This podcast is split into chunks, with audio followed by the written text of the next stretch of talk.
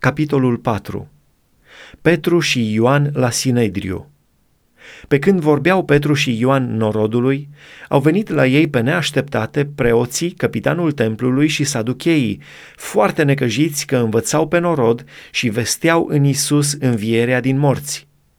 Au pus mâinile pe ei și i-au aruncat în temniță până a doua zi, căci se înserase.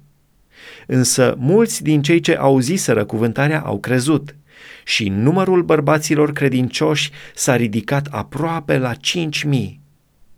A doua zi, mai mari norodului, bătrânii și cărturarii s-au adunat împreună la Ierusalim cu marele preot Ana, Caiafa, Ioan, Alexandru și toți cei ce se trăgeau din neamul marilor preoți.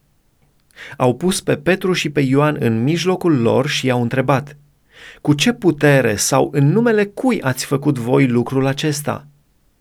Atunci Petru, plin de Duhul Sfânt, le-a zis, Mai mari ai norodului și bătrâni ai lui Israel, fiindcă suntem trași astăzi la răspundere pentru o facere de bine făcută unui om bolnav și suntem întrebați cum a fost vindecat, să o știți toți și să o știe tot norodul lui Israel – Omul acesta se înfățișează înaintea voastră pe deplin sănătos în numele lui Isus Hristos din Nazaret, pe care voi l-ați răstignit, dar pe care Dumnezeu l-a înviat din morți.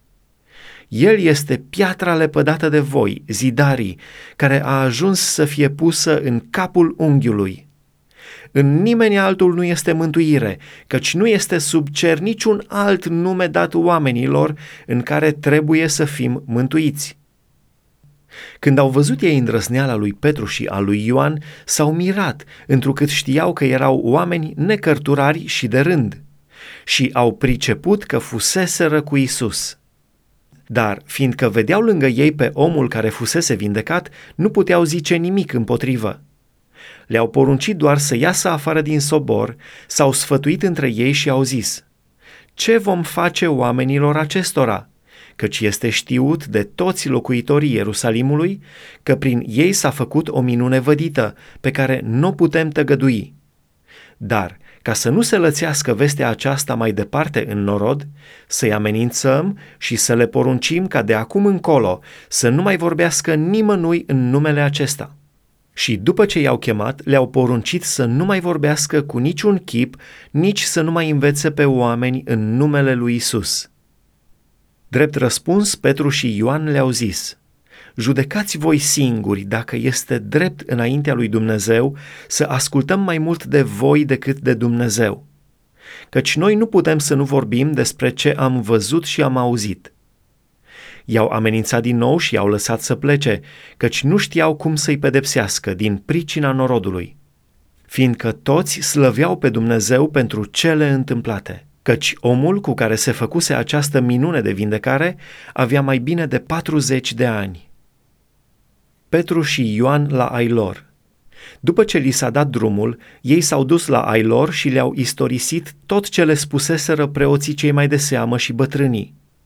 Când au auzit ei aceste lucruri, și-au ridicat glasul toți împreună către Dumnezeu și au zis, Stăpâne, Doamne, care ai făcut cerul, pământul, marea și tot ce este în ele, Tu ai zis prin Duhul Sfânt, prin gura părintelui nostru David, robul tău, pentru ce se întărâtă neamurile și pentru ce cugetă noroadele lucruri deșarte?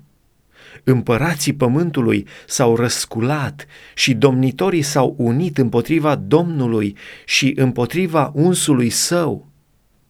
În adevăr, împotriva robului tău celui sfânt, Isus, pe care l-ai uns tu, s-au însoțit în cetatea aceasta Irod și Pilat din Pont, cu neamurile și cu noroadele lui Israel, ca să facă tot ce hotărâse mai dinainte mâna ta și sfatul tău și acum, Doamne, uită-te la amenințările lor, dă putere robilor tăi să vestească cuvântul tău cu toată îndrăzneala și întindeți mâna ca să se facă tămăduiri, minuni și semne prin numele robului tău celui sfânt, Isus.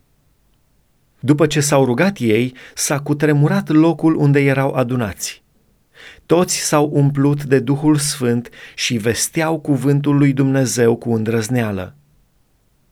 Unirea și dragostea credincioșilor. Mulțimea celor ce crezuseră era o inimă și un suflet. Niciunul nu zicea că averile lui sunt ale lui, ci aveau toate de obște. Apostolii mărturiseau cu multă putere despre învierea Domnului Isus și un mare har era peste toți, căci nu era niciunul printre ei care să ducă lipsă.